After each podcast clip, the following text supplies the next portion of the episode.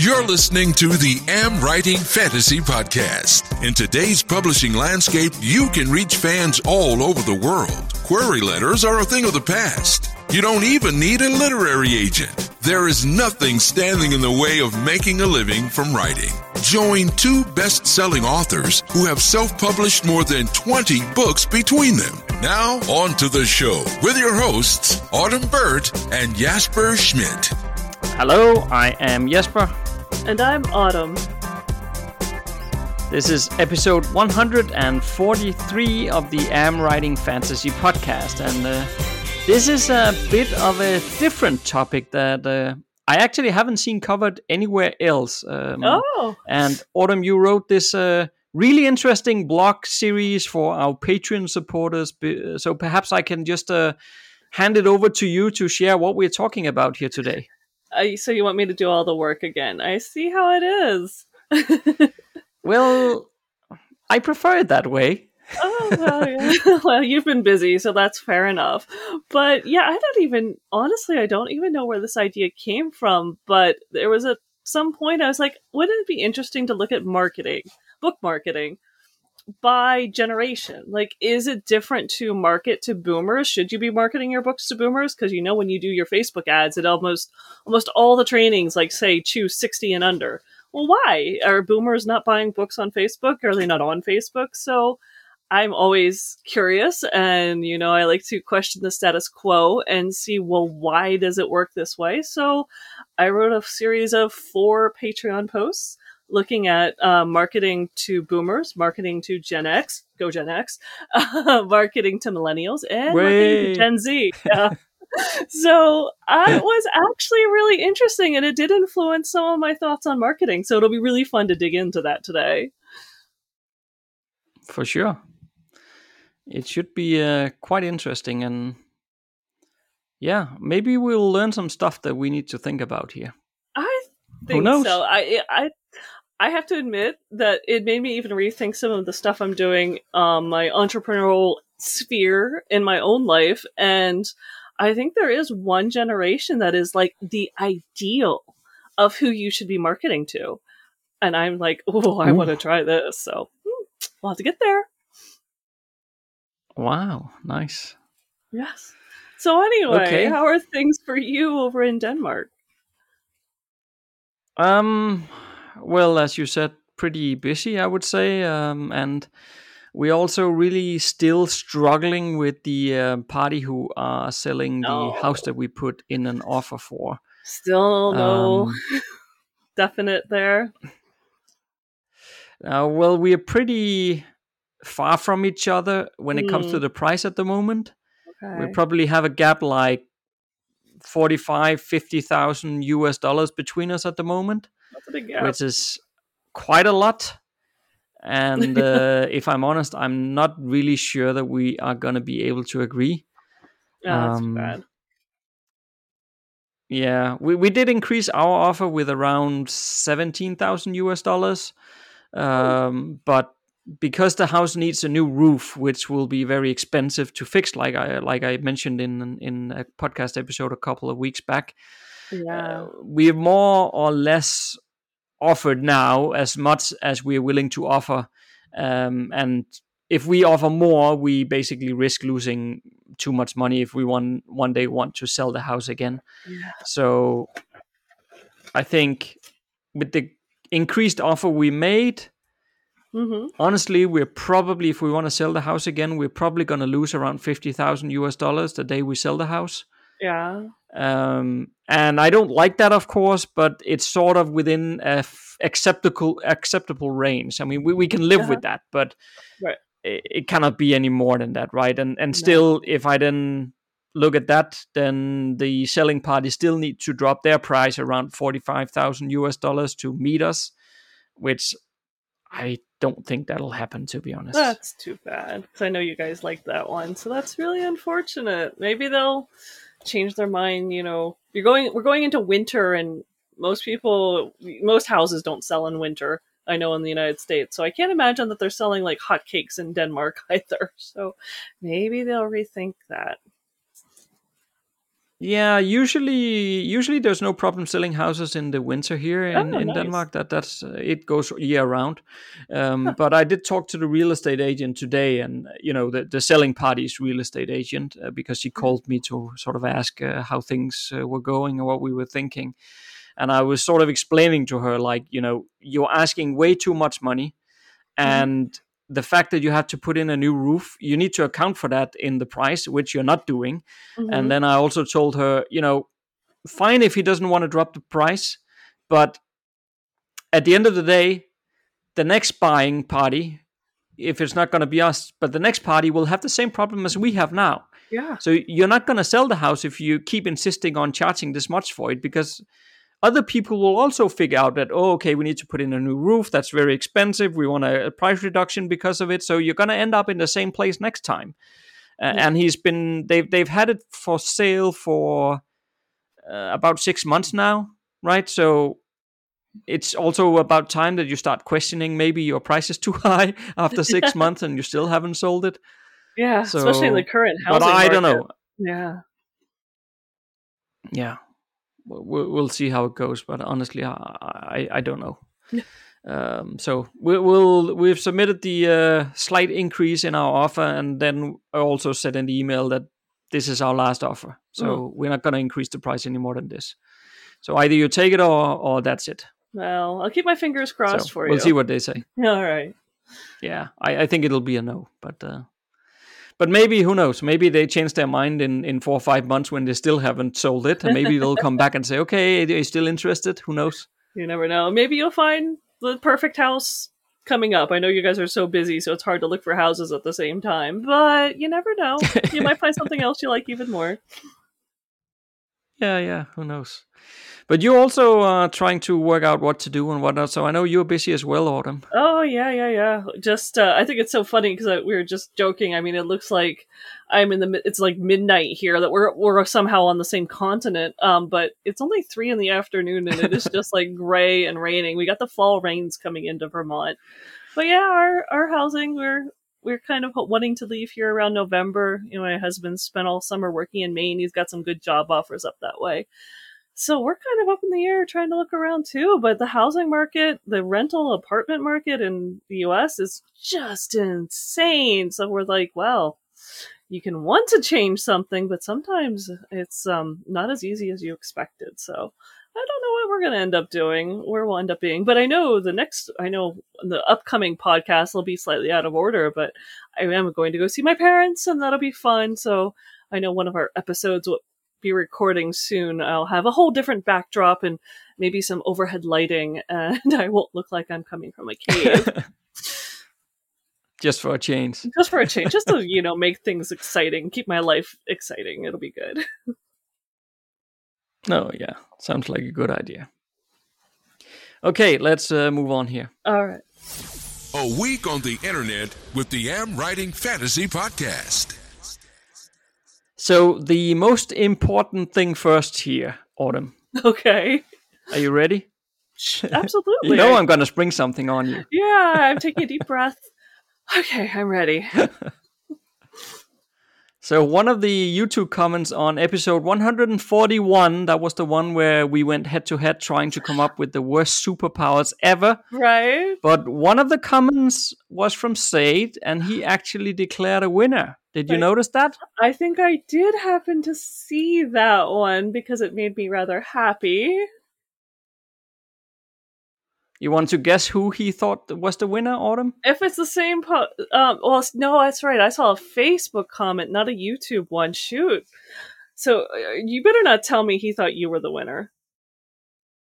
Of course. Otherwise, why would I bring it up? of course. Otherwise, I would just have ignored it. Oh, really? I swear on Facebook he said I yeah. won.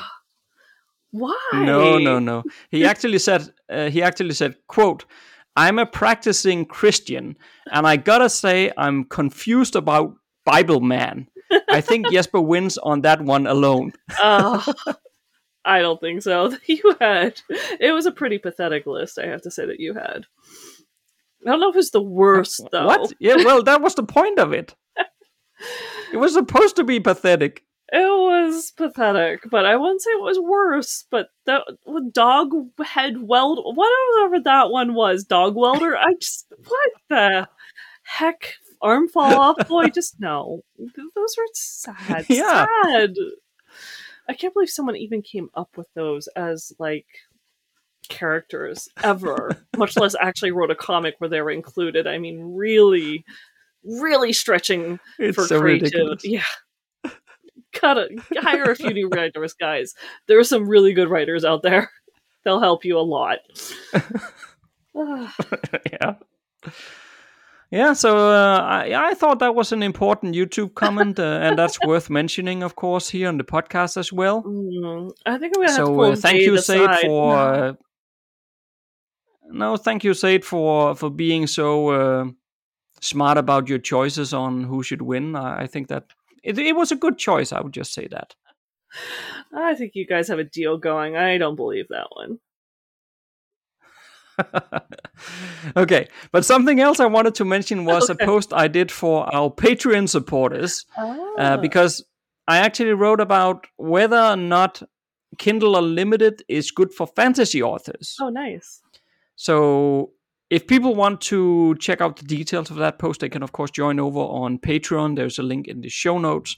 But I thought it interesting how in the post that all the top 100 uh, fantasy books in the top 100 chart in on Amazon, mm-hmm. all of them are available through Kindle Unlimited. That is pretty impressive. Hmm. Yeah. What do you think about that? Every uh, single uh, one is, on the top 100 chart is in Kindle Unlimited. Pretty impressive. I think that is um, a high stat of showing whether or not it's working for fantasy. I'd have to admit. Yeah. Yeah, the post I wrote was based on an article written by uh, Written Word Media. Um, and it, it's based on some research as well, which I always like when I share stuff that is based on research rather than on opinions. Mm-hmm. So, um, so I think that was very uh, interesting. And in fact, we have recently enrolled some of our books in Kindle Unlimited as well. Yeah. And uh, I have to say, I'm not very happy about the exclusivity uh, demand for Kindle Unlimited or from Amazon there, but um, we do want to see how it affects sales. So yeah, yeah. Uh, you know, I'm always up for testing, but it is interesting that you know you brought up your pa- Patreon post on Kindle Unlimited, and then today's podcast is based off of four posts in Patreon. So, and if you want to yeah. hear, yeah, if you want to hear more about, read those posts, which are in depth and have a lot of market research and links to other sources.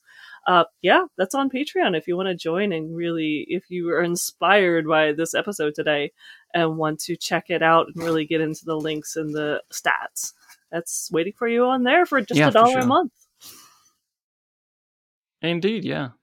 And also, of course, if um, if the if you, dear listener, should be interested in knowing sort of uh, if we got any results from placing our books in Kindle Unlimited, then uh, do let us know. And I don't know, maybe we can dedicate like a future podcast episode to that topic or something. But yeah, if that interests you, then let us know. Sounds good.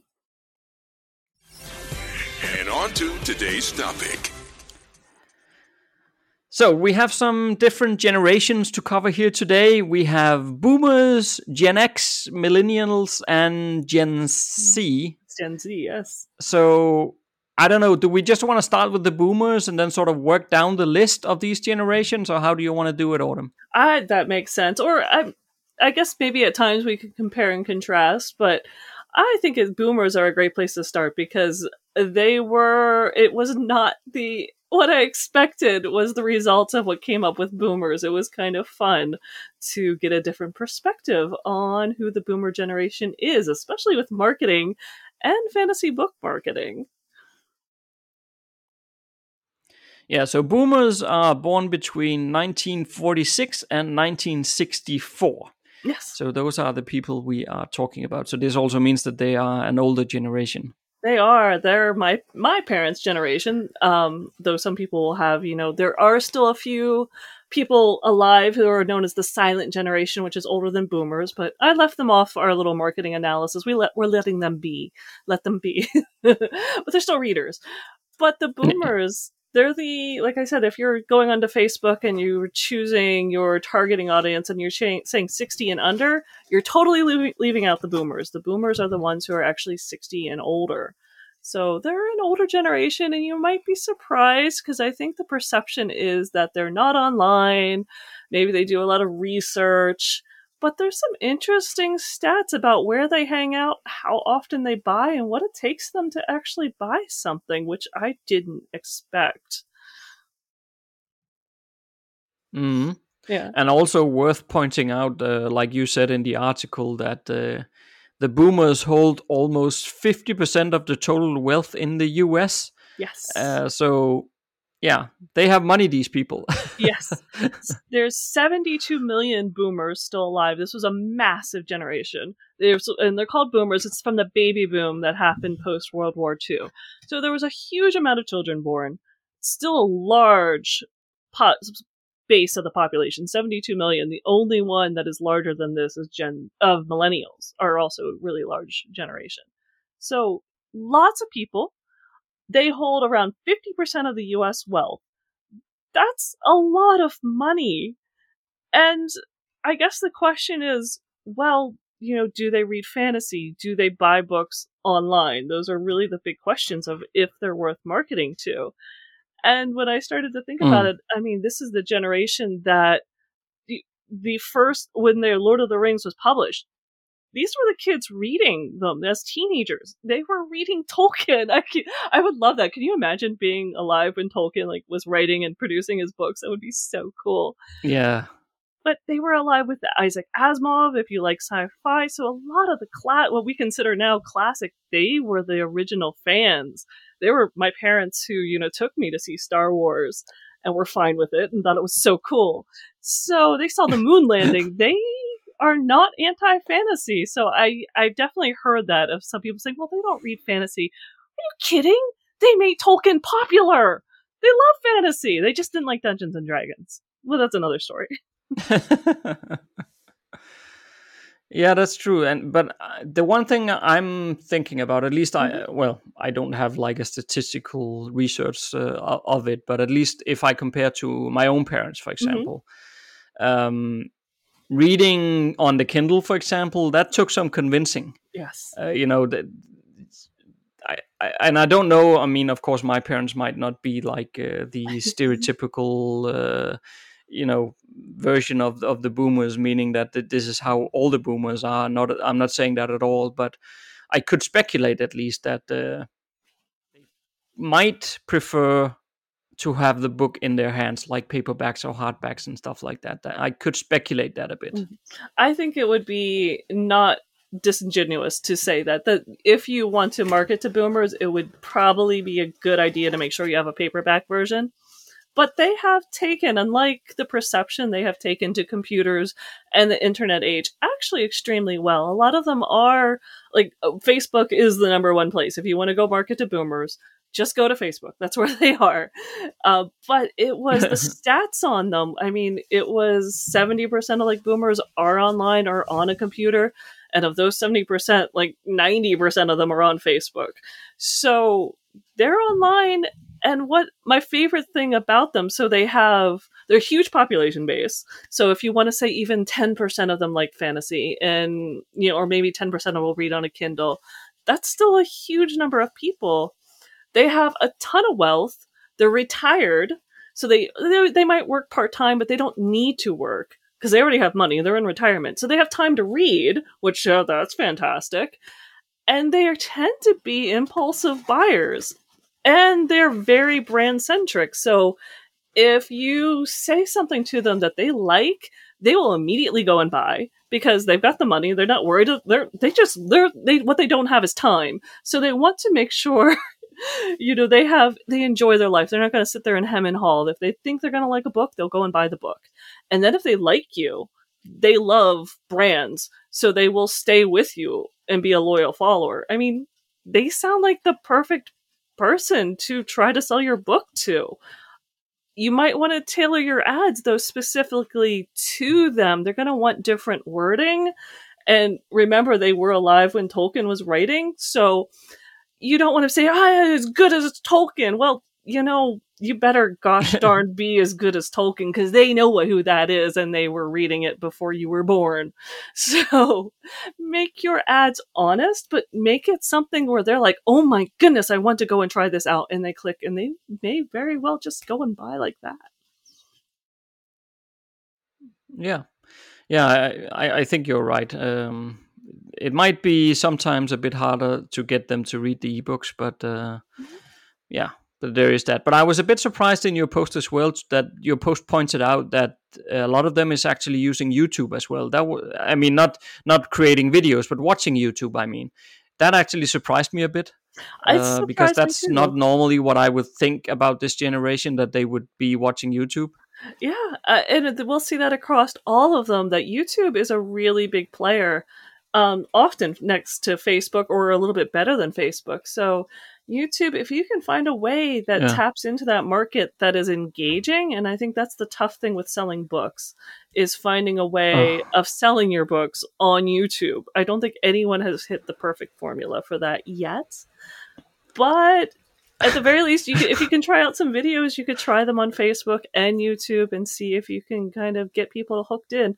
Try your book trailers, just make sure they're really, really good and really engaging and not boring. Yeah, I would not spend time on that to be honest. Uh, but uh, yeah, well, we had our our little spell with YouTube already, uh, Autumn. So uh, yeah, yeah. we gave up on that quite a long time ago. yeah, I don't. As I said, I don't think anyone. There's some people who do very well on YouTube, and it takes a ton of work, more work than I think most people appreciate. And I still don't think when it comes to selling actual books, like being there as an author, not trying to sell a service, I don't think anyone has cracked that nut. So, hey, you could be the first one. Good luck. Yeah, yeah, yeah. Well, okay. Should we move on to Gen X? Yeah, that way um, we'll have time um, for a summary too. Yeah, these people are born between 1965 and 1979. So this is us this is us. This is ours. And it even includes my husband if you count as you the years you gave also includes something called them they call them xennials not millennials xennials which is, starts with an x because they are the a group that's they're not really millennials. They're not really gen x. They're kind of squished in between. They call them a micro generation but they tend to go you know both ways. They can be a little bit more millennial. They can be a little bit more gen x. And that's my husband. He's a little younger than me um, there are some differences, but not much. But what is neat about these two generations, or this generation and micro generation, is we are the first ones who have an analog childhood. We had a childhood of books and playing outside and hearing about computers in the basements of giant colleges, you know, but never seeing one until we hit our teenage years. So our adulthood has been taken over by the internet and the digital age. But our childhood, we remember playing war and kick the can and running through hayfields. At least I do. it was much yeah. more, much more uh, hands-on and physical, and as I say, analog. And we're the last generation who has that memory of the time before computers, which is kind of Skynetish or something. no, but it, it's actually quite funny because uh, as well, sometimes I've been uh, I've been talking to my sons about uh, you know when we got the fir- very first computer at home when I was uh, a kid or like teenage young teenager. Mm-hmm. We got the very first computer, and it, and I was trying to explain to them how it actually felt you know to get the first computer because they don't understand because computers has always been part of their life and they don't get the fact that once you sit down and for the first time ever you use this kind of machine that has never existed before and then I was showing them on YouTube. I found some old clips of uh, what the games looked like back then, yeah. and they were looking at me like, "Are you crazy?" It's like, but you don't understand. That was amazing, amazing. back then. yes. Uh-huh. Yeah just some pixels moving on a screen was amazing. If even that, the first time I did a a game that was um it was mushing, so multi-user shared hallucination. I did it at college, and the fact that you know you could be on at one a.m. and you're talking to someone in New Zealand, and all you had literally was text on a screen. We didn't even have pixels for the some of the sites I was on, and I was just like, "Oh mm. my gosh, you're in Australia, you're in New Zealand, you're in Asia. This is amazing." amazing. I can't. I still have an email that I found recently from my dad, one of the first ones on my account that somehow got saved. Oh, really? And it was like I can't wow. believe it was when I was studying abroad in uh, Manchester, UK, and he's like, I can't believe you, you know, you asked me for this, and I just sent it to you, and you have it instantly. I mean, mail was two weeks long, and I could chat with yeah. my dad, like, and get information, something I needed from him, like that. Well, as long as it took the attachment to upload and download, which is like still an eternity compared to today. But yeah, yeah, yeah. Back then, ten minutes for an attachment, you're like, ka-ching! Thank you so much. You just saved my life. It was amazing. And I still have one of those original emails. And it's just cool. It's cool to think back saying this was huge, huge, huge, huge. Yeah, it is. Yeah, and it, it's so difficult to explain to people who are not Gen Xers uh, what that felt like. Uh, yes. But uh, but it, it, I think it, it's pretty cool. It is, and I'm sure there's um, listeners. And you also pointed out in your post how uh, uh, sorry, I interrupted you. Oh, that's what I said. And I'm sure there's listeners who are like, "Yeah, this is so cool." So they they know. yeah. Yeah, and also you pointed out in your post how uh, during the teenage years of Gen X's, we were influenced by Dragonlance and yes. Dungeons and Dragons RPG and stuff. I, and I instantly thought, yes, that's right. yes, that is that came out usually most of our formative years. So if we're a fantasy fan, it might have started before Dragonlance. For me, it started before Dragonlance with Anne McCaffrey, but when it came out, it became this huge phenomenon, especially getting to play the role playing game. Of course, on the side of that, our parents we, were going through the satanic panic, which I mentioned later in some of the yeah. other generations. But yeah, it was such a big no no that we, you know, we often hid the fact that we're into Dungeons and Dragons from our parents, lest we be have our games taken away or not be allowed to see our friends anymore but it was yeah. sort of one of the first. I mean, Tolkien was big, but I think Dragonlance really defines a lot of our generation and our love of fantasy and the type of fantasy maybe we still enjoy because it's changed a lot, but yeah. there's still a core of those stories that have the elves, the dwarves that are still so much a derivative of Tolkien very closely. Yeah, and, and the whole thing about uh, you know like an adventure group, yes. like in in Dragonlance, like they're they're a group mm-hmm. that goes out together and st- uh, all that stuff, right? That's yeah. very tropey nowadays as well. Um, and I also liked, which I also felt like hit home in your article was um, that we like to do research before we buy. So we are checking on the internet for reviews and and com, you know other competitors, other products and stuff mm-hmm. like that, which I definitely recognize because I do that myself. Whenever I need to buy something, I'm going to check reviews. I'm going to do some a bit of internet research to see you know is there some better alternatives or is this really the best product and stuff like that. Uh, so so I, I definitely recognize myself in in that as well. Yes, I think that is a very funny trait. We weren't born to the internet age, but we helped shape it, and we certainly helped shape it as a marketing platform. So, a lot of us are entrepreneurs. We know our way in and out of the marketplace and in and out of running businesses online, and we do our research. We will check out comparisons. We will look at competitors. We will check the reviews. We'll read the reviews. Uh, so we are not a spontaneous buyer. We are the one that when they say it takes at least seven to 11 times of seeing an ad before someone will go and look at your book, that's us. Yeah, we will not go buy your book just because you saw it on Instagram. We'll be like, yeah, that's nice. You don't hook us on the first bite. Yeah. Not even close. We're going to check you out. We'll think about it. And compared to boomers, so we'll do a lot of more research. And we are a smaller generation. We're not 72 million. We're like 68, I think. So there's less of us. And I can't remember what percentage of the wealth we have, but obviously boomers have almost half, and we have about half of what's left, somewhere around 25%. So Yeah, we're doing pretty good. Yeah. We're doing pretty good. We we were going getting into our, you know, 40s now and we're we're okay. We're doing well. You know, um our most famous I think Gen Xer is um Elon Musk. So we, you know, some of us have done really well, and then the rest of us are working on that. but we're definitely a generation of doing our research. We have some money, but we're pretty much we've worked really hard to earn our money at this point and we don't let it go as quickly. So you can get us with a coupon. We will la- we will jump into an email marketing to get a coupon. That's fine. We know how email marketing works because we probably set it up ourselves. Um, that's just how we we know how it all works. So we'll sign up for something. We'll get on a list and I thought it was funny. One of the biggest things about our generation is we'll stick with you. We like brands, we like people until they say something we don't like, and then it is like you're gone. You have one chance to lose us. and you say something we find offensive or we don't agree with, click, you're gone. Unsubscribe. So we're the also the unsubscribe generation. Right.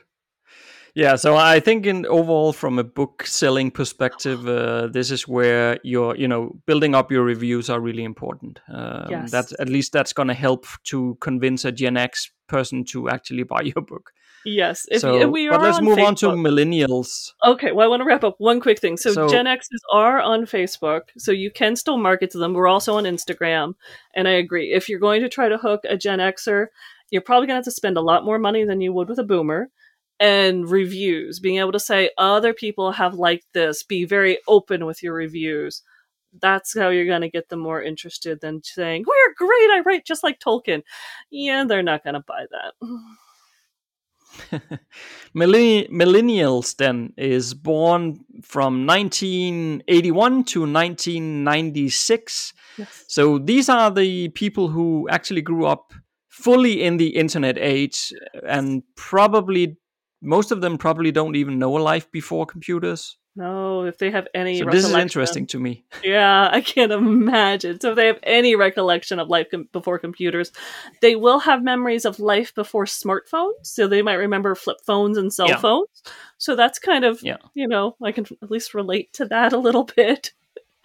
but they grew up knowing computers, building computers, and they they're pretty snazzy and know their way around the marketing. What surprised me is I thought for sure all the millennials they get such a bad rap as being like the more self-centered generation. But at the same time, the oldest ones are in their 40s. You know, they're taking their kids to college. They've grown up but they are really still really good online and I thought they'd all be off of Facebook, but there's still a majority of them on Facebook. And after that, hmm. Instagram. I mean, those are the two big ones of where you can find still millennials. I, somehow I don't know how Facebook keeps everyone, but they do.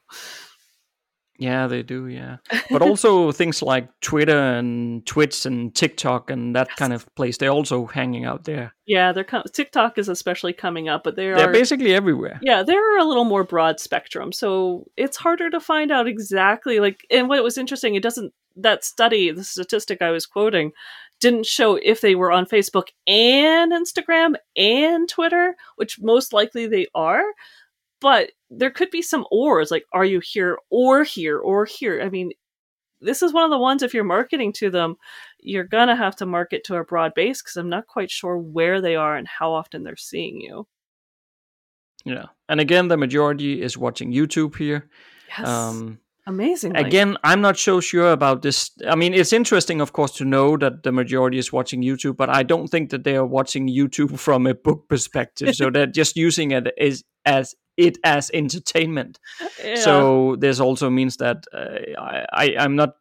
I don't think that you, one should conclude out of this that you should try to sell books on YouTube to these people. That's not the point here. No, I think um, you'll. Good luck with that if you can find a way. But yeah, I think they're pretty much on YouTube, like you said, for entertainment, maybe tutorials. I mean, my that's my favorite use of YouTube. I must be so boring, but I'm on it to watch tutorials on how to do stuff.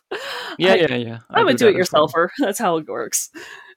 Yeah, yeah, yeah, and and also for the millennials, you know, they have a very very large population base they're even larger than the boomers but as you pointed out in your article as well they on the other hand, they don't have that uh, much cash. No. You know, compared to our Gen X's, we have like five five times the wealth of the millennials, and they are many more than we are. Uh-huh. So, I think uh-huh. money wise, they usually operate with a fairly limited budget. Yes.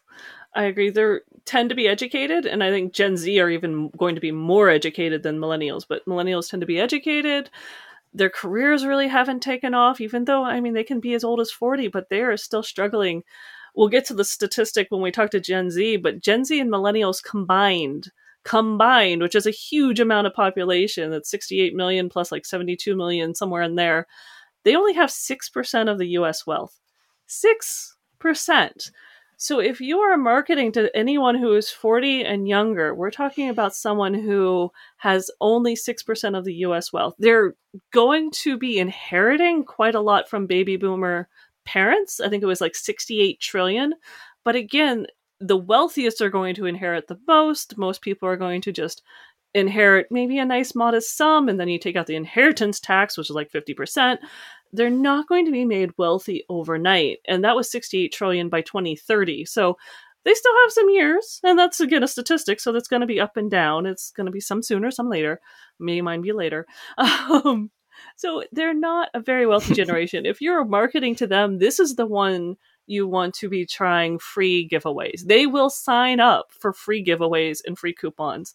And again, these are people who have grown up with the internet. They have probably started their own businesses in high school.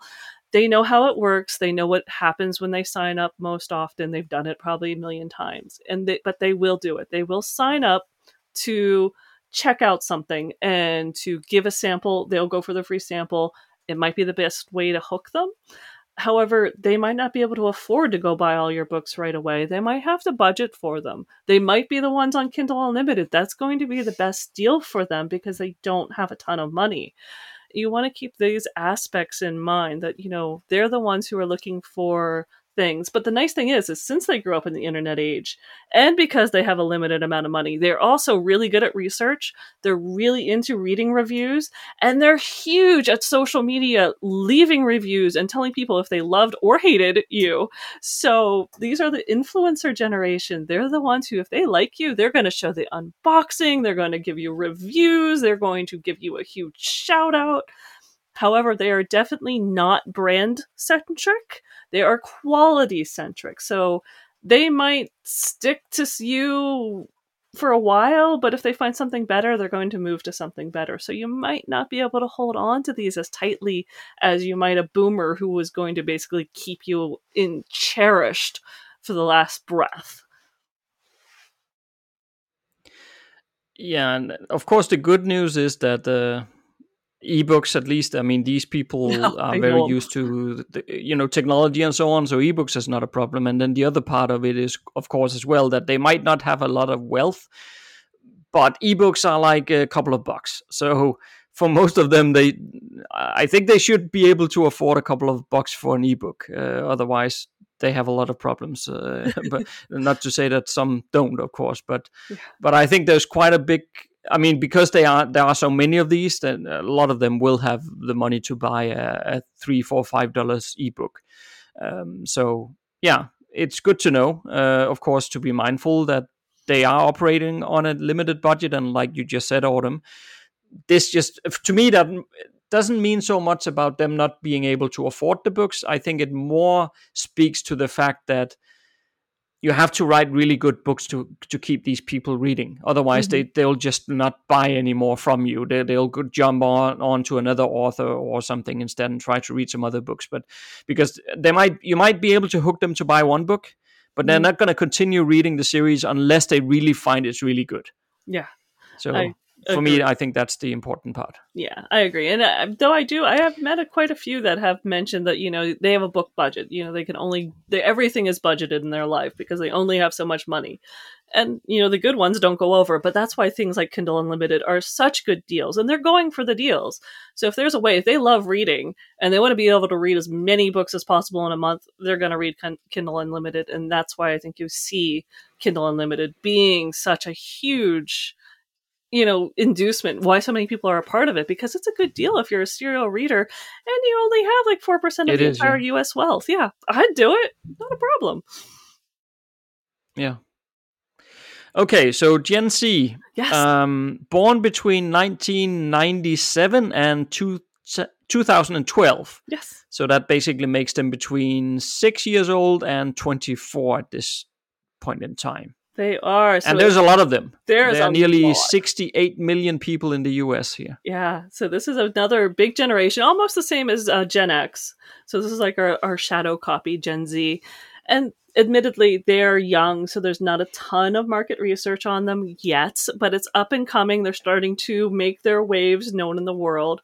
But again, combined Gen Z combined with Gen uh, with millennials, only 6% of the US wealth, so tiny amount. This is so they're even less. They have even less than millennials because they're just getting into the workforce if they finish their education. They almost all of them have at least one parent that graduated from college and a lot of them are going on to do master's program. They're going to be one of the highest educated generations. And so because of that, a lot of them are not in the workforce or working full time. So they have even less money going around they have also never known a world without smartphones, and that's just terrifying. Oh, amazing. Amazing. They are, you know, they're gonna the next generation's gonna come with USB plugs installed, I swear. They are just know their way around computers. They might. Probably. Yeah, exactly. So they're they're the biggest thing I think, and the reason I included them, even though they're not much marketing research, is that if you are targeting YA young adult readers, you're targeting Gen Z. So go and look and see what they're doing. Of course, I I thought it was so funny when I looked at YA stats. 50% of YA readers are adults. They're older than 24. So that's, you know, Gen X um, even boomers, millennials, they're all reading YA. They're just doing it secretly, but technically Gen Z is your target audience if you're YA. So you should know where they are, what they're doing, how they buy books. This is really important for you to take a look at and see where they're hanging out, which again is pretty much all over from TikTok to to Facebook to YouTube to Snapchat.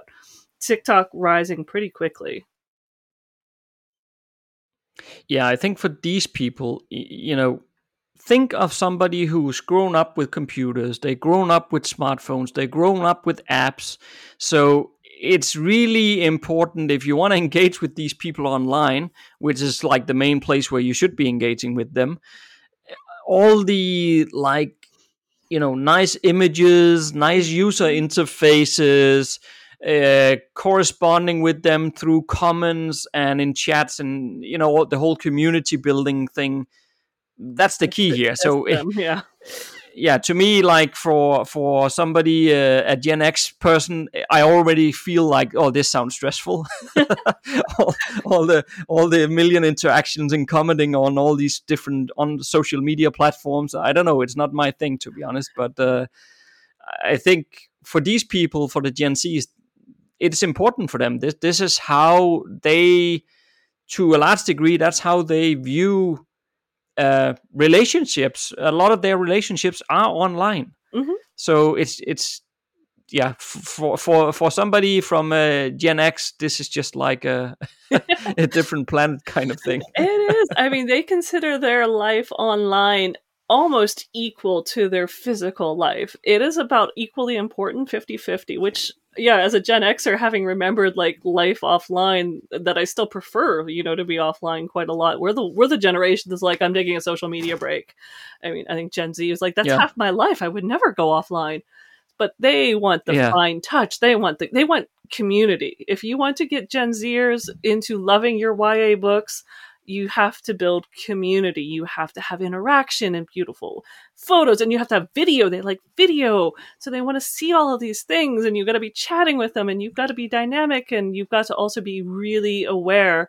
And this is what I've been reading some YA books, and the change is so non. They're non Tolkien, not at all. If you want to go read like um, the Shadow and Bone, the Grisha series, the Grisha verse it's so different from what I was reading as a teenager. There's, there's very few elves, very few dwarves, very few ogres. It's almost all humans and different races and their interactions. And, you know, they'll have issues of transgender and homosexuality. It's all there and it's very open. And those are the concerns rather than, you know, a quest group it's totally different and it's kind of to me it was really refreshing to read. It was very exciting to read. Very different. But it is a completely different audience and it's interesting. You got to go and and hang out with them and see what they're doing and be on TikTok and be very engaged and fun and have that community and also have the coupons and the free books and Kindle Unlimited because that is definitely how you're going to be able to hook them. At least have one series in Kindle Unlimited if you're doing YA because they're in school. They don't got much money. Don't make them pay for everything. They're probably getting it as a Christmas present from their parents. It sounds like way too much work, Autumn. I'm already tired. you have kids. Your kids are technically Gen Z, aren't they? Yeah, but I yeah yeah that part is fine, but I marketing to these people sounds like way too much work. it probably is, but just have your train your kids to do it. You'll they'll be naturals. That's why you have kids. They're, they're oh, going to yeah, be your marketing yeah. managers. Just... Yeah, true. That's all you need to yeah. do. Yeah, I mean, I was talking to my oldest son because um, he's about to he wants to start his own YouTube channel oh and he wants gosh. to do like a, well like a true Gen Z I guess right? So he wants to build a YouTube channel and he wants to um, uh, you know do like do those gaming videos and stuff like that. Yeah. And then I was trying I, w- I was trying to be like the good dad who who has been you know I've been doing the YouTube thing for us as well and all that stuff. So I was I started talking about something uh, because we were talking about the intro and outro music thing that you put on videos and stuff like that. And I was sort of saying to him well just be mindful that you know that some of that is copyrighted so you can't just take some music for wherever. And he was like yeah yeah I know all of that I was like, you do? yeah, yeah, yeah. And I also know where to find it. Uh, okay. so he he knows all of it. I, I, I bet you like in in four months he will know more about YouTube than I ever knew. in a year we're going to be hiring him as our social media manager. Just watch. They they maybe maybe do. yes. they just yeah they know this stuff they do know this stuff. Okay but what can we sort of conclude out of all of this autumn? That if you're a gen xer and marketing to if you're not doing ya and marketing to gen z and millennials sounds too much market to boomers! Try it! I would i would love to know if anyone is specifically choosing like a facebook audience saying you know 50 and older and you know, just finding the right words because again, they will actually spend money. They will go buy your books. Possibly, like I said, you should have paper books available, but they will read online. As a lot of them have adapted to like the Kindle paper whites and stuff that feel more like a book, that look more like a book. I want to know if anyone's doing that because after reading this, I'm like, they have money, they're impulsive, they're brand centric, they sound like they have they're retired, they have time to read, they sound like the gift of book marketing right there. Go for boomers. I want to know if anyone else is because it's totally rethought. I'm like, I now see why if you're marketing to Gen X, you're going to be marketing forever to try to get them to get, you know, give you a try. They'll give you a try, but they're, you know, they're booked, they're tired, they've got kids, they do their research, they're going to be so hard to sell to and the rest, you know, they don't have much money. These are not a huge six percent of the wealth. They're going to be. A, it's going to take some time to get Gen Z and millennials to want to spend money on you, unless you got a really good deal. But boomers, you know, fifty percent of the U.S. wealth, lots of free time, impulsive shoppers. Oh, I love you. Ba-boom. yeah, I know. I have to admit, in some of my best emails, I put that in the post, some of the best emails I've ever gotten and the lengthiest emails because boomers will correspond with you and they will stick with you. My biggest fans have all been boomers, but it took until I wrote that article to go like, oh, this is why. They care and they want to get to know you and they will stay with you and they will love you and maybe they're not going to give you as big as a shout out as a millennial or a Gen Z because they're going to spread you all over the internet. They're going to love you in a really compassionate way. So I want to know if anyone's marketing to boomers because I think it's totally a way to go. Yeah. So let us know, and uh, hopefully you got a bit of uh, inspiration for you know, well, at least on the Facebook ads, uh, you can target different age brackets. So at least now you know for your Facebook ads, at least yeah. uh, some things to consider and think about. Um, on Amazon ads, obviously, there's no way to uh, select certain age groups and so on. So there you, yeah, you it doesn't help much, but. No. But at least with the Facebook ads, I think this is very useful. Yes, and in the posts on Patreon, I actually went into maybe some suggested images because each generation has different traits of the type of images that call to them. So again, come go check out the posts on Patreon if you're a member, or join for a dollar a month and go check it out and see what the suggestions are. Okay, good. So next Monday, Autumn has a very special interview lined up for you. It's about how to write fight scenes, and for us fantasy authors, that is highly relevant. If you like what you just heard, there's a few things you can do to support the Am Writing Fantasy Podcast. Please tell a fellow author about the show and visit us at Apple Podcast and leave a rating and review. You can also join Autumn and Jesper on patreon.com slash amwritingfantasy. For as little as a dollar a month, you'll get awesome rewards and keep the Am Writing Fantasy podcast going. Stay safe out there and see you next Monday.